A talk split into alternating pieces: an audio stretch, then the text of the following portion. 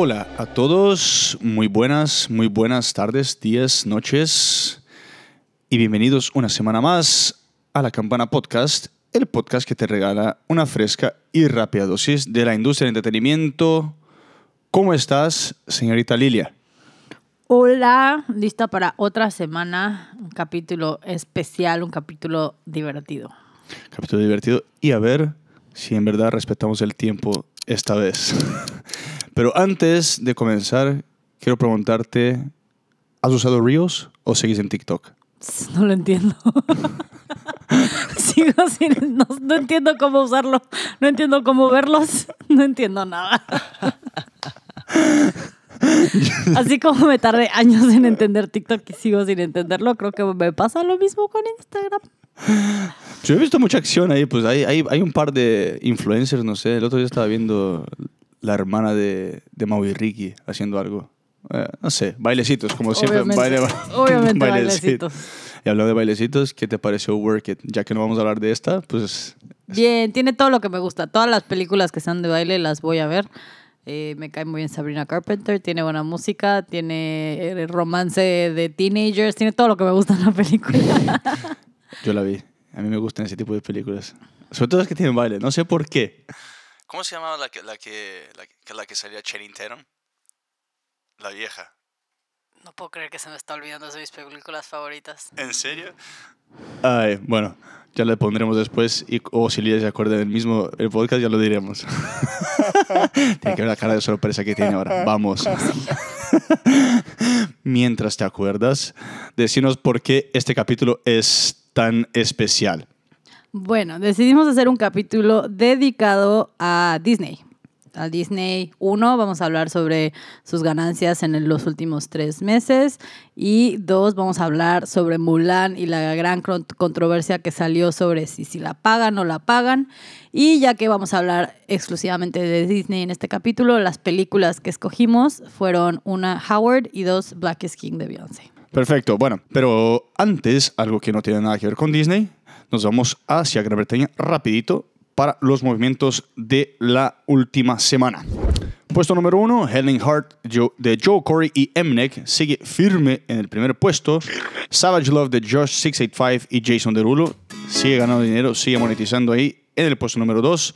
La canción Lighter de Nathan Doe y Casey subió una posición hacia el puesto número 3. Harry Styles con Watermelon Sugar desde el puesto 7 hacia el puesto número 4. Y en el puesto 5, West End de AJ Tracy con Maybell desde el puesto número 9. El único arribo de canción nueva en las listas, así, bueno, en posiciones altas de esta semana, no sorprendente, My Future de Billie Eilish. Y unos saltos importantes fueron desde el puesto 33 hacia el puesto número 16, la canción Mood Swings de Pop Smoke con Little TJ. Y desde el puesto número 50 al puesto número 35, la canción Looking for Me de Paul Woodford con Diplo y Lomax. ¿Por qué? No me sorprende ver Diplo ahí. Ese tipo también está en todos sitios, es como The Rock. Está en todos, todos sitios y lo dijimos hace varios episodios. Está no, to- no solo en todos los sitios, en todos los géneros. Y en todos las- la- los videos musicales también. Está en todas partes. Pero bueno, ha salido canciones, ha salido discos, ha salido álbumes, vecinos. Claro que sí. Salieron muchos discos, muchos eh, sencillos esta semana. Empezamos con los discos. Tenemos con Aminé, con un disco que se llama Limbo, un disco muy interesante, a mí me gustó. Loyal Lobos con Everlasting, Jason Molina con Eight Gates, The Microphones con Microphones in 2020, Luke Bryan con Born Here, Live Here, Die Here, Glass Animals con Dreamland y Deep Purple con Whoosh. Whoosh. Ush, ush. Eh, en cuanto a los sencillos, bueno, la esperada canción de Cardi B con Me- Megan Thee Stallion, WAP o WAP, como sea que se Ya, llame. ya, esos nombres ya son muy confusos a veces. Juice World y The Weeknd con Smile, Doja Cat con Freak, tenemos a Remy Wolf con Monte Carlo, David Guetta y una larga lista de artistas Uy, sí. como Sofía Reyes, creo que Wisin también está ahí, no tengo la lista completa, pero es David Guetta and compañía con Palacultura, que es una gran canción, la verdad, está muy buena. Blink 182 con Quarantine, Icona Pop con Feels in My Body y Victoria Monet con Jaguar. La verdad que muy original el nombre de la canción de Blink-182, ¿no? Quarantine. Pues sí.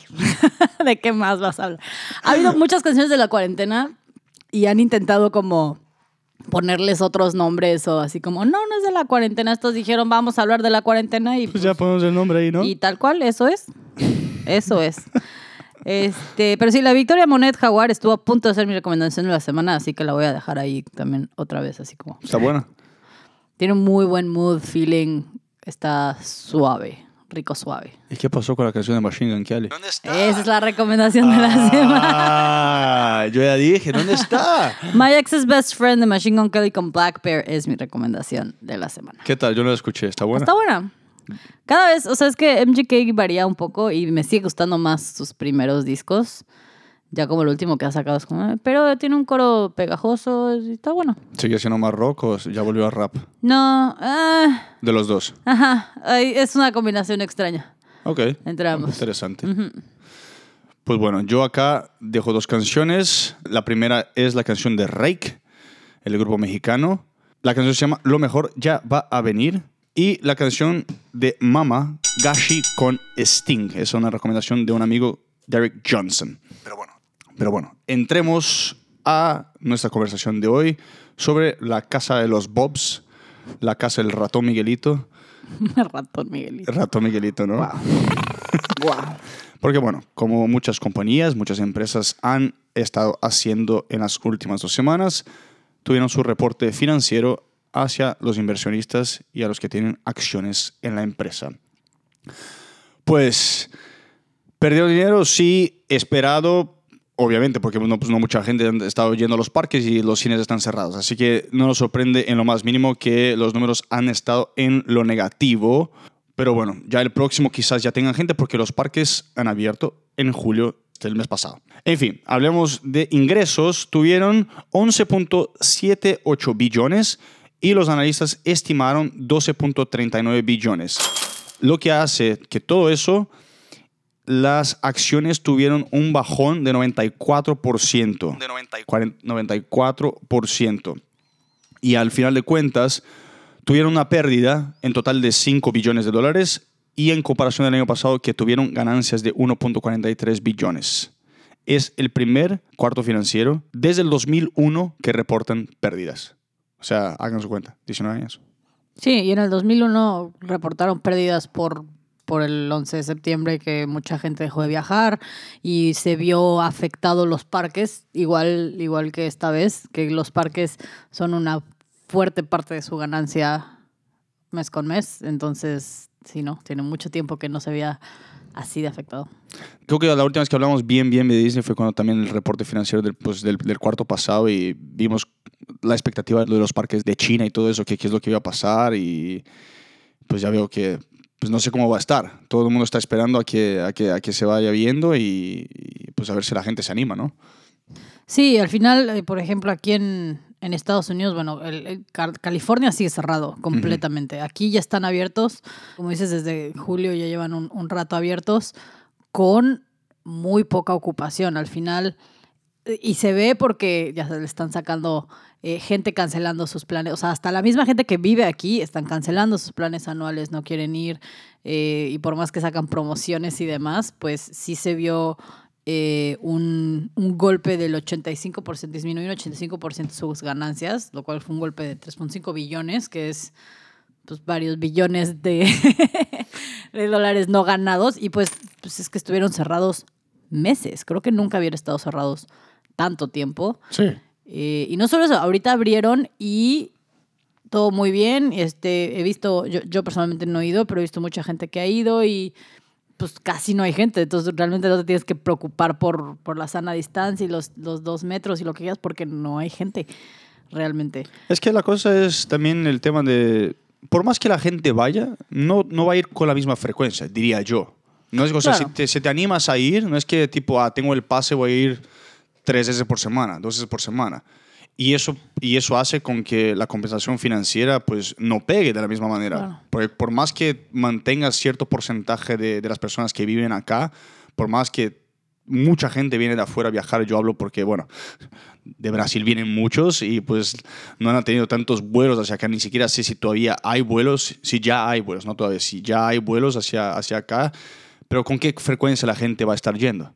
Claro, sí, no, y no están, no están viniendo a los hoteles y, y, como dices, la gente de Florida, bueno, igual los que están medio yendo es la gente que tiene pases, tampoco están comprando boletos, están o, o pagando mensualmente o bueno, sí, entran y pagan comida, lo que sea, pero, pero no es lo mismo a tener gente viajando. Y como dices, muchos lugares siguen estado cerradas las fronteras. Con Estados Unidos no pueden venir, entrar, salir. Entonces, eh, eso ha afectado mucho. Y se nota también ahora que decidieron que a partir de septiembre van a cortar horarios. Mm. Entonces, van a cerrar una hora más temprano. Creo que Epcot va a cerrar un- dos horas más temprano, que por sí ya abre a las 11 de la mañana, que normalmente abren mucho más temprano. Entonces, sí están abiertos, pero nunca es una buena señal para ningún tipo de negocio que empiecen Obvio. a recortar horas. No, y, y- y a lo que voy es que se me acaba de ocurrir para preguntarte es, ¿vos crees que la industria de los parques sea más o menos similar a de los eventos en vivo? Quizás no tanto, pero en la cuestión de la gente se va a animar antes de ir a los parques, pero ¿qué tanto se animará cuando vuelva la nueva realidad, por decir así? Yo creo que sí es diferente. Sí es diferente, creo yo, porque conciertos es más difícil mantener la distancia y, por ejemplo, pasó este último fin de semana en México que hubo un concierto de Molotov que fue drive-in y miles de personas decidieron ignorarlo y fueron y se pararon enfrente del escenario y era como, ese no es el chiste, quítense, ¿no? O sea, regresan a sus coches y pues, la misma gente no lo respeta. Pero en lugares como parques, por ejemplo, no es que estás parado viendo un concierto y, y- no tienes opción de moverte o alejarte de la gente.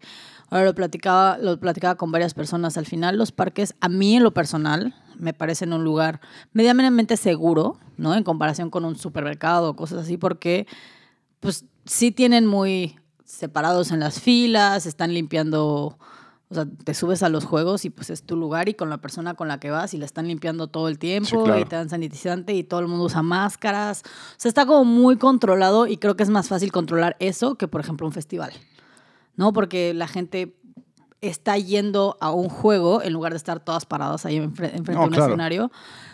Ahora, conforme vaya subiendo la cantidad de gente que vaya yendo, se va volviendo más peligroso, ¿no? Digamos, por, por así decirlo. Más, más probabilidades de que la gente no use sus máscaras, más probabilidades de todo eso. Entonces, Sobre todo en las colas, ¿no? Cuando uno se está esperando por esos juegos que son más famosos o la, o la Claro. cosa así, pues yo creo que es donde la gente se ve más gente parada y más cerca uno del otro. pero igual también, bueno, de lo que he visto, pues por lo menos en Universal que he sido, sí puedes ver, o sea, sí la gente, o sea, sí está marcado, sí es más fácil controlarlo. A que si estás nada más parado en un concierto, Ya, no vas claro. a tener a toda la gente ahí alrededor diciéndote, no, sepárate, no, párate acá, párate Imagínate. allá, ¿no? O sea, las filas por lo menos ya están hechas una fila en la que pues nada más empuja- vas empujando a la gente hacia atrás. Entonces, no sé. O sea, pero eso es ahorita. Yo, yo voy ahorita porque están vacíos. Si empieza a subir la cantidad de gente, Quizás no te animes tanto. ajá, exacto, igual y no tenga la misma confianza de ir. Sí, es que, es que es la cosa con todo. Sí, hasta que haya una cierta solución, no sé qué tanta gente pueden permitir, ¿no? O sea, pa- siguiendo protocolos bien así. Claro, me parece ahorita están al 25%. Ujú. Eh, y creo yo que también al limitar las horas, pues también tiene que ver con, si estás al 25%, no te tardas todo el día en estar en Disney. No, no te tardas todo el día en ver el parque. Ves mucho más rápido porque Ya, las claro. filas son más rápido, no hay tanta gente. No sé si también eso tenga que ver. En mi opinión, por ejemplo, yo podría pensar que el que estén recortando a horas también tenga que ver con que quieren recortar personal. Y puede ser. Hoy, hoy por hoy, si, pues, si no tiene la, la misma cantidad de gente, si no está generando la misma cantidad de ingresos, Sí. desafortunadamente puede pasar. Sí, no, ya y ya hay pláticas, hay chismes internos, ya sabes, en, en cuanto tengo varias personas y estoy en varios grupos de estas, eh, de los, eh, las pasantías que hacen para estudiantes. Eh, obviamente todo se congeló en su momento. Ya. Muchos amigos, muchos conocidos los despidieron o les pidieron que ya no regresen, gracias. Y, pero no se ve que empiece, o sea, ya abrieron, pero todas esas partes sigue sin, sin reactivar, digamos. Entonces probablemente pues sí tienen que seguir recortando personal. Ya. O sea, va a que ver qué va a pasar si, si es que abren California o, mismo, la misma Francia. Pero no todo es malas noticias porque así como en los parques no hay gente, en Disney Plus está todo el mundo. Sí que hay gente. Todo el mundo hemos dicho una y otra vez de la sorpresa que tenemos cada mes sobre la cantidad de suscriptores que tienen y pues acaban de decir que el 3 de agosto, para el 3 de agosto tuvieron 6.5 millones de suscriptores en Disney Plus, lo cual es muchísimo considerando que su plan original era tener entre 60 y 90 millones de suscriptores para el 2024. Nada mal, ¿eh? O sea, cumplieron su meta cuatro años antes y a menos de, una, a, a menos de cumplir un año de haber lanzado la plataforma en Estados Unidos. Obviamente esto es global y sí, se tardaron cuatro años menos de lo esperado. Eso es cierto, eso es cierto y bueno, Netflix le tomó ocho años para hacer eso. Bueno, pero Netflix innovó. Netflix estaba así rompiendo barreras. Disney llegó cuando ya tenía todo listo. Y es Disney. Ajá, o sea, llegó así como, hola, así feliz de la vida, así. "Ah". Tengo 50 mil millones de horas de contenido. Acá Exacto, estoy, tomen. Y no, pues sí, o sea, todo está en Disney Plus. Sí, entre sus tres mayores plataformas, Disney Plus, ESPN y Hulu, ya superaron los 100 millones de suscriptores, pero bueno, el 60% vienen de Disney Plus.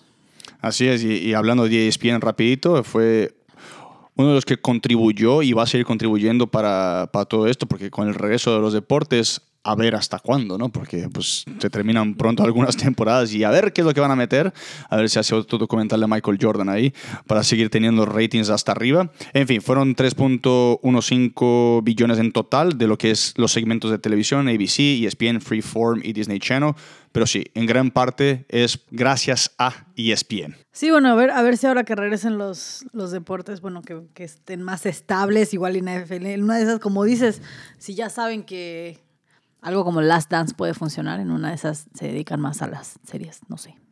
¿Qué va? Pero por lo pronto Disney Plus está funcionando y en esta última semana tuvimos el anuncio de que Mulan por fin se, se cansaron de estar posponiendo la fecha. Llevaba tres eh, veces pospuesta desde marzo que iban a lanzar. Y dijeron, ¿saben qué? Ya. Ya nos cansamos. Va a salir el 4 de septiembre, que es un fin de semana, eh, un puente, este fin de semana de holiday aquí en Estados Unidos. Eh, 4 de septiembre, disponible en Disney Plus, pero eh, no solo disponible, sino que la tienes que pagar. Es la, la, la, cosa más extraña que hemos visto. Sí es, sí es uno nuevo. Hemos hablado de video on demand, hemos hablado de suscripciones, streaming wars y lo que quieran, pero pues Disney Plus siendo Disney decidieron hacer algo diferente que es video on demand dentro de una plataforma de suscripción. Tal cual. Entonces tienes que pagar por Disney Plus y ya que lo pagas tienes que pagar otros 30 dólares para poder ver la película. Sí, no es una renta de 24 horas como Amazon Prime, además, sí como que la compras y va a estar disponible toda la vida siempre y cuando tengas la suscripción. Entonces, mientras sigas pagando tu suscripción, tienes disponible ahí eh, la película para verla cuantas veces quieras. Es como un premium on demand, por así decirlo. No sé. Es que, es que está súper raro. De hecho, acá yo me fui un poquito y le, le pregunté a unas personas que son muy fanáticas de Disney o que pues, son fanáticas de las películas en lo general y metiéndose ya en, en lo que has dicho de, de, pues, estás adentro de una plataforma de, de- de- que ya pagas, ¿no? Mi amiga Roberta desde Brasil dijo, estoy de acuerdo que tengan que monetizar y lo que sea con, con Mulan, porque pues, es una película muy cara y lo que sea, pero no sería, y ahí te pregunto, ¿no sería algo tipo, para los que ya pagan, hacer un tipo un descuento o quizás ponerla en otras plataformas de streaming tipo Amazon o lo que sea, y para que todavía enganchen a más suscripto- suscriptores de, de- de Disney Plus, hacerles un descuento por ahí o hacerles un descuento para los que no están suscritos en Disney Plus, hacerles un poquito más baratos y si quieres rentarla por Amazon, pues tener un precio más encima. En fin, no sé, es que me parece raro a mí y tiró tipo un comentario tipo, es lo mismo que saquen James Bond o el 007 en Netflix y tengas que pagar extra por, por lo que ya pagas. Es que hasta como lo explicaste, qué complicado. Ya, es que todo es complicado. Por eso, o sea, hasta como lo explicaste, no, qué complicado. Te vas a una plataforma Disney Plus, lo tienes, ya pagas. Sí, es un formato muy extraño, pero lo, lo que hemos dicho varias veces es, o sea, es una película de 200 millones de dólares. Mm. O sea, recuperar, y, y eso solo es lo que costó la película, más marketing, más lo que quieras. Recuperarlo no es fácil, entonces estoy segura que cero están pensando en descuentos, cero están pensando en, no, no, no, ellos quieren recuperar su dinero rápido, pero también algo que iba a comentar sobre este, cómo funciona, es que también va a salir en cines, no es nada más, o sea, se pospuso tres veces porque intentaron mantener en cines, en cines, en cines, pero en lugares como en Estados Unidos siguieron pospo- posponiendo abrir los cines en muchos lugares. Ya hay algunos abiertos en algunas partes del país, pero no en todas partes. Varios países siguen completamente cerrados. Entonces, sí, hay lugares donde sí va a salir en cines. En China va a salir. También creo que aquí en Estados Unidos en algunos lugares también va a salir. Eh, o sea, Bob Chapek sí dijo que en lugares donde no esté disponible Disney Plus todavía va a salir en el cine. Si están abiertos los cines, evidentemente. Esto que sigue sin estar completamente claro en dónde va a salir, en dónde, si va a salir en cine o no. Lugares como Portugal, Bélgica, Finlandia, Luxemburgo, Noruega, Suecia y Dinamarca, donde va a llegar el 15 de septiembre. No saben si va a salir en el cine 15 días y luego va a estar disponible en Disney Plus o solo directo en Disney Plus. Como que eso sigue sin estar muy claro. Eh, sabemos que a Latinoamérica llega en noviembre, Disney Plus. Ya lo anunciaron por fin, la pusieron mes, no día, pero ya le pusieron mes, por lo menos. Entonces, esa combinación también les puede traer más. Disney Plus, Pues más dinero van a tener algo de box office, por lo menos. Sí, y de, y de hecho también es la, la cuestión ahí que combinamos un poquito el tema del box office también con otro tipo de películas, porque pues, si no abren el cine, yo creo que Mulan pues, puede tener, como, es como un precedente para quizás veamos la, la nueva de Pixar, la, la, la película Soul, ¿no? Que, es- que es con la voz de Jamie Foxx. Esa sí yo la veo un poquito más posible, o sea, yo la veo un poquito más realista así en, en las plataformas de streaming. Pero pagando extra. Yo Pero sí, por una película así no pagarías tanto más. Mulan es una película que mucha gente espera. Pues yo creo que la de puede seguir algo parecido camino hacia lo que fue Trolls, porque pues es una película más o menos para, para familias y si en las ciudades donde las escuelas no van a estar abiertas y lo que sea, pues puede ser algo. Pues que yo lo que he visto más en comentarios en internet fue que tipo, yo tengo una familia con, yo tengo tres hijos, yo voy a pagar sí o sí. Entonces es el tema de las familias y es lo que venimos nosotros diciendo. Si ustedes se sienten cómodos para pues dividir la cuenta, pues no sale tan caro. Es, es también la otra cuestión que, que dijeron muchos, que es tipo, si uno tiene roommates o vive con otras personas o está viéndose con algunos amigos, si la dividen 30 dólares entre seis personas, pues tenés poquito, que es mucho menos de lo que ir al cine. Obviamente yo preferiría ir verla al cine por todo lo que conlleva, todo lo que es hecho, toda la producción que, que es detrás de una, de una película como, como Mulan. Sí, de acuerdo, pero aún así, 30 dólares se me hace un número muy. O sea, tiene mucho tiempo que no compro un DVD o que no compro un Blu-ray ni nada por el estilo, pero aún así siento que 30 dólares es mucho. No lo sé. Ahora entiendo, entiendo perfectamente que es un negocio y entiendo que tienen que recuperar su dinero y entiendo que lo puedas dividir, pero como precio base, yo nunca he visto algo en on demand que sea tan caro. Y para una renta, compra, renta extraña en la que voy a perderlo en el momento que dejo de pagar Disney Plus, o sea, bueno, sí está bien, puedes volver a pagarlo en cualquier momento y seguro seguirá disponible porque pues tu correo y demás, pero no sé, se me hace, se me hace un poco, un poco excesivo el precio. Ahora estoy de acuerdo, lo entiendo, pero no sé si yo lo pagaría. Y eso que yo pago por muchas cosas, así, sin pensarlo, pero no sé si yo lo pagaría. Es que es la cosa que también yo creo que, no sé si mucha gente piensa más en el lado de la familia, o sea, de tener hijos y eso, o si uno también lo está viendo desde el lado nuestro, que pues no tenemos familia ni nada, si lo pagaríamos nosotros Claro. solos, para mirar solos. Si no tuviésemos el caso, viviéramos en una ciudad donde no conocemos, si recién cambiáramos de ciudad y no conocemos a nadie y queremos mirar Mulan, pagaríamos 30 dólares. Yo quizás no. No. pagaría solo 30 dólares. Si pudiese compartir con alguien, aunque sea la contraseña, si es, que- si es que eso se permite, No, no, no, nadie te escuchó decir eso aquí. No, Pues no pasa nada. Compartir nada. no creo que yo lo haría. Pero es la cuestión que cuando todo eso empezó, con lo de Trolls y lo que sea, que ¿cuánto, cuánto cobrarías por, una, por un 007 o un- por un Sí. Rápido Furioso en, si la pones on demand? Porque esas películas son carísimas. Claro. Sí, al final es eso, es tener que recuperar los 200 millones de dólares que ya se gastaron y lo intentaron posponer una y otra vez y lo intent o sea, lo intentaron hasta el mismo eh, bueno, hemos hablado mucho de AMC aquí y hemos hablado de sus berrinches y el mismo CEO, eh, Adam Aaron, esta vez dijo, los entiendo por completo. en algún momento tienen que monetizar una película que ya tienen ahí. O sea, porque ni siquiera es una a ver cuándo y no, ya la tienen ahí lista desde hace meses y la tienen ahí parada y pues en algún punto la tienen que monetizar. Y después de echar su berrinche con Universal dijo, bueno, está bien, los entiendo. O sea, es que al final es eso, como es entender y decir, pues es que sí, al final es un negocio y tienen un producto enorme, costosísimo, que está ahí parado, guardado, haciendo nada. Ya. Es como tener dinero en la cuenta corriente y no poner la inversión. Exacto, ahí parado. Pues literalmente, pues ahí hicieron unas predicciones acá en, en Hollywood o lo que sea, con, con muchos analistas y eso, y llegaron a una cierta conclusión que si Disney quiere solamente hacer el break-even con el, el costo de producción, tiene que tener alrededor de 6.7 millones de rentas. Y si todavía le pones en factor los 50 millones de marketing global que se gastó en la película, que se está gastando en la película, tienen que tener más o menos cerca de los 8.4 millones de rentas. Y si todavía nos vamos más allá, que si no existiera pandemia y calcularon ahí un, re- un alrededor de 365, solamente quitando la parte de los cines que se venía solamente al estudio de Disney, tendría que tener alrededor de 12.5 millones de rentas. ¿Posible? Quizás sí, porque pues es Disney y pues es una franquicia, pues no, no una franquicia, pero es una historia muy popular, sobre todo para los, los nuevos, ¿no? Sí, no soy, no soy como tanto, pero sí, sí, o sea, considerando que tiene 60 millones globales, no soy como tantísimo. Pero bueno, como dices, tiene la ventaja de los que vimos la Mulan original, que queremos ver Yo no lo he visto.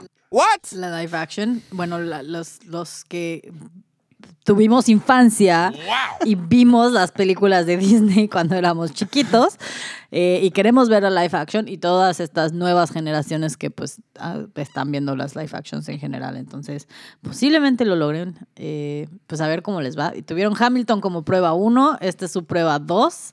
Pero bueno, también Bob específicamente dijo para que ni se emocionen que va a ser esta película y que no viene New Mutants así, que no van a sacar Black Widow así, que ni se emocionen. Esta es como única vez que van a hacer esto. A ver si es cierto, porque en esas les funciona muy bien Crazy. Pues a, ver Y- qué, a, ver, pues a ver qué va a pasar. y es un nuevo formato. Esperemos que no. Y, y que conste, yo he mirado todas las películas de Disney cuando era chiquito, no he mirado Mulan, no he mirado ninguna live action, pero sí quiero ver Mulan. Pero Ya, sí quiero ver Mulan. confesión. El joven que no había visto Jurassic Park hasta hace una semana. El niño no tuvo infancia. Pero bueno. Siguiendo a lo de Disney. siguiendo con el tema de Disney. Bueno, yo vi la película de Black is King. Ya la había visto pedazos a- hace unas semanas porque, bueno, esta no es nueva. Salió julio 31, ya tiene 11 días, 12 días, ya tiene sus días ahí en Disney Plus. Eh, pero bueno, para los que están perdidos y no tienen idea qué es esto, es una película producida, dirigida, escrita, todo por Beyoncé. Eh, sí, Queen Bee, Queen Beyoncé, sí, tal reina. cual, la reina Beyoncé. Y es, es, un, es una película musical, es como tal cual lo que ella, lo que ella visualizó es el álbum de The Lion King The Gift, que salió poquito después del live action donde ella interpreta a Nala. Es como un video musical. Es como un, un álbum visual de todo eso. Entonces dura lo que dura el álbum, tal cual. Ah, bien. Pues como no- hora y cacho. Ok, Como buenísimo. hora y media, una cosa así. Entonces, tal cual, pues bueno, salió. Y después de que salió el disco. O sea, porque este disco eh, fue muy importante para ella. Porque estando en el live action de, de Lion King, ella pudo indagar realmente sobre qué es la historia del Rey León. Y es una historia con, o sea, una historia africana con muchísimos sentimientos, con muchísimo significado y demás, que bueno, se comercializó y se hizo americana, lo que quieras para hacer la película, pero es una historia con muchísimo trasfondo eh, africano. Entonces, después de, de que salió el disco, The Gift, el regalo, ella empezó a hacer como pequeños videos en su jardín, tal cual, así como grabando pequeños extractos y demás, porque quería darle un lado visual al disco. Entonces, como que poquito a poquito y de repente, entre más lo hacía y demás, dijo, "Mm, lo quiero hacer más grande todavía, lo quiero hacer completamente visual, grande y no hay demás. sorpresa ahí, es Beyoncé. Queen Bee, este, y bueno, al final, este, todo este, la historia que, que refleja esta película, digamos, es un pequeño, un, un niño, un rey africano, tal cual, que separado de su familia, es la historia del rey León. ¿T'Challa de Black Panther? No. Ok. Es la historia del Rey León, en el que este niño es separado y puesto así en terri- terribles situaciones y con toda esta travesía de betrayal, de engaños, de, de amor, de quererse a sí mismo, encontrar su identidad y demás para poder regresar al trono, tal cual, el Rey León, eh, usando a sus, a sus ancestros y su vida y, y su, su historia y su pasado y demás. Tal cual, tal cual. El Rey León, pero contado más como el significado de encontrarse a sí mismo y demás. Toda la historia está contada, no es nada más ella cantando, evidentemente, toda la historia está contada con múltiples voces de artistas eh, africanos Ah, específicamente, buenísimo. principalmente de Ghana y de Nigeria. Ok. Son como que hubo mucho, eh, porque si no me equivoco, puedo estar mal, de ahí viene la historia original, de ahí viene, entonces está muy, muy, muy enfocado en resaltar lo africano, porque misma Beyoncé dice, ella es jamaiqui, este, parte jamaiquina y nació en Estados Unidos y creció como con esta parte jamaiquina, pero no tiene ese... eh, esa conexión con el lado africano, entonces como que tenía mucho interés en conectar con, y resaltar todo esto, y más con todo lo que ha pasado, ya sabemos, últimamente en Estados Unidos y en el mundo y Black Lives Matters. Total, visualmente esta, esta película es una maravilla. Es preciosa, tiene ocho directores, tres codirectores, tiene editores, tiene dos cinematógrafos, cuatro diseñadores de, de producción, diseños de producción, dos diseñadores de vestuario, ocho compositores, o sea, Ah, está completa. Y todo esto tremendo, el tremendo crew ahí, ¿no? Tremendo. Y una lista de artistas enorme también, de gente cantando y demás, enorme.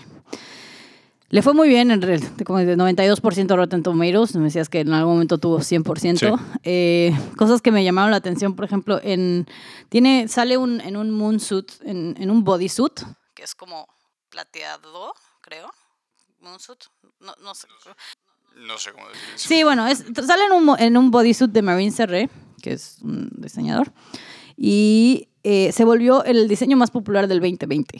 En cuanto salió, las primeras 48 horas después de que salió Black is King, su- subió la búsqueda de la marca un 426%. ¡Wow! Así, tal cual, 426%. ¡Qué locura! Sí, sí, sí. Y porque te digo, los vestuarios de este es maravilloso. Hasta el mismo Steph Jotka de Vogue dijo que es, eh, fue el evento de fashion, así, el evento del año.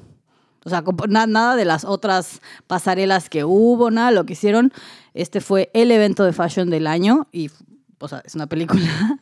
Eh, porque ju- junta historia, celebridad eh, y, y belleza, o sea, junta como todo lo que la moda debe de ser en una película.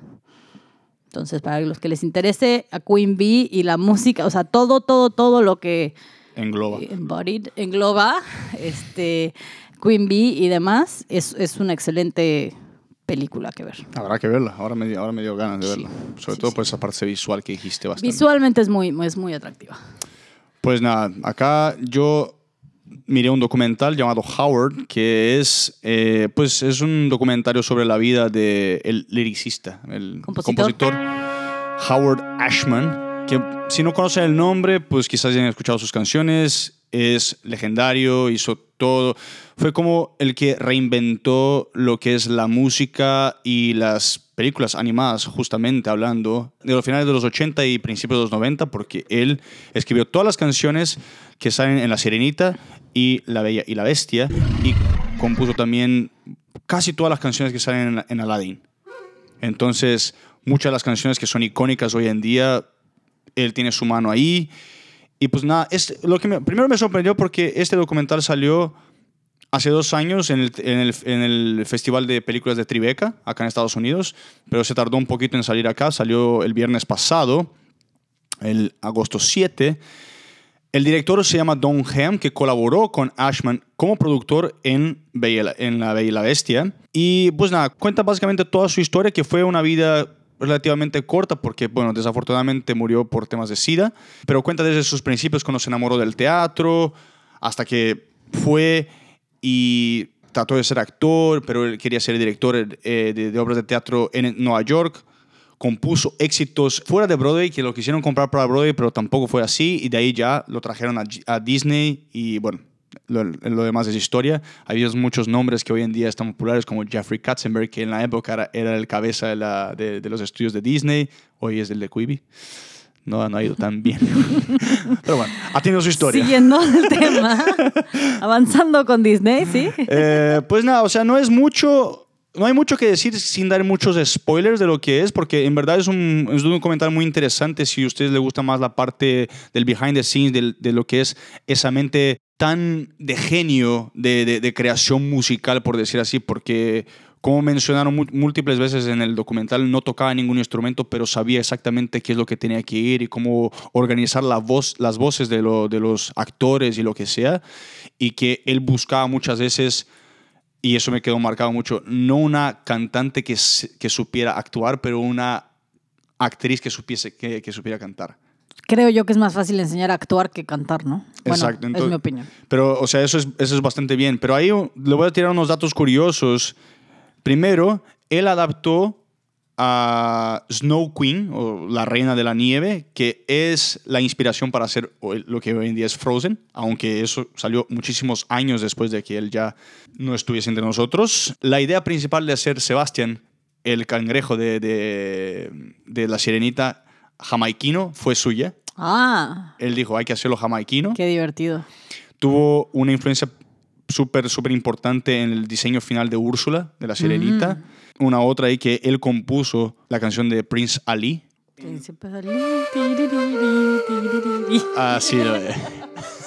La compuso estando ya en el hospital, ya en casi sus últimos días de vida, en donde su colaborador de siempre, Alan Menken, trajo un teclado y la compusieron ahí en el, en el hospital. Qué interesante. Pues esa, esa, Sí. esa, esa colaboración entre los dos fue muy popular desde las épocas del teatro hasta que se ganaron los Oscars por pues, infinita, por las canciones icónicas de La Sirenita y La Bella y la Bestia. No hay mucho más que decir, véanla, es súper, súper interesante, no es tan larga, es una hora y media por ahí. Y lo que he visto acá para los exalumnos de Full Sail es que un exalumno fue parte del re-record, como le dicen acá, el señor Gary Rizzo. Ah, mira. Sí, acá Que cuando, cuando vi me emocioné regrabaron dije, muy, le, le saqué, le saqué, un, le saqué un screenshot. Re-recording credits, Gary Rizzo. Para todos aquellos de Full Sail saben perfecto quién es Gary Rizzo. Y sí, oh, qué, qué interesante. Sí, lo, lo, lo quería ver, le estaba en mi lista para ver en estas cosas de Disney Plus, pero ahora tengo más ganas todavía y también de ver La Sirenita. Ya. A ver también cómo, cómo sale este live action, también pues, ya bastante hablado. A ver cuándo va a salir, ¿no? A ver, eso sí falta. Entre tanta controversia que ha tenido y demás, y, y pausas de producciones, parece sí nos falta un poco. Pero bueno, ya tendremos a Mulan para, para mirarla ahora. A Y a los Príncipe. New Mutants esperemos. ¿Será? Está como Mulan esa también. Pero bueno, con esto vamos a terminar el día de hoy nuestro capítulo especial de mm, Disney Plus. Casi digo Netflix. Ya estamos acostumbrados. Es nuestro capítulo especial de, Net- de, ah, de Disney Plus. Disney Plus, Disney Plus. Ya, listo. Capítulo especial de Disney. Fin. Vamos. Pues nada, señorita Lilia, gracias por venir acá. Estaremos soltando nuestra conversación que tuvimos con los invitados la semana pasada pronto y tendremos este capítulo también para ustedes prontísimo. Así que nada, la semana que viene volvemos a nuestra programación regular y gracias una vez más a todos los que nos escuchan. Esto es La Campana, el podcast que te regala una fresca y rápida dosis de la industria del entretenimiento. Chao, chao y un abrazo a todos. Chao.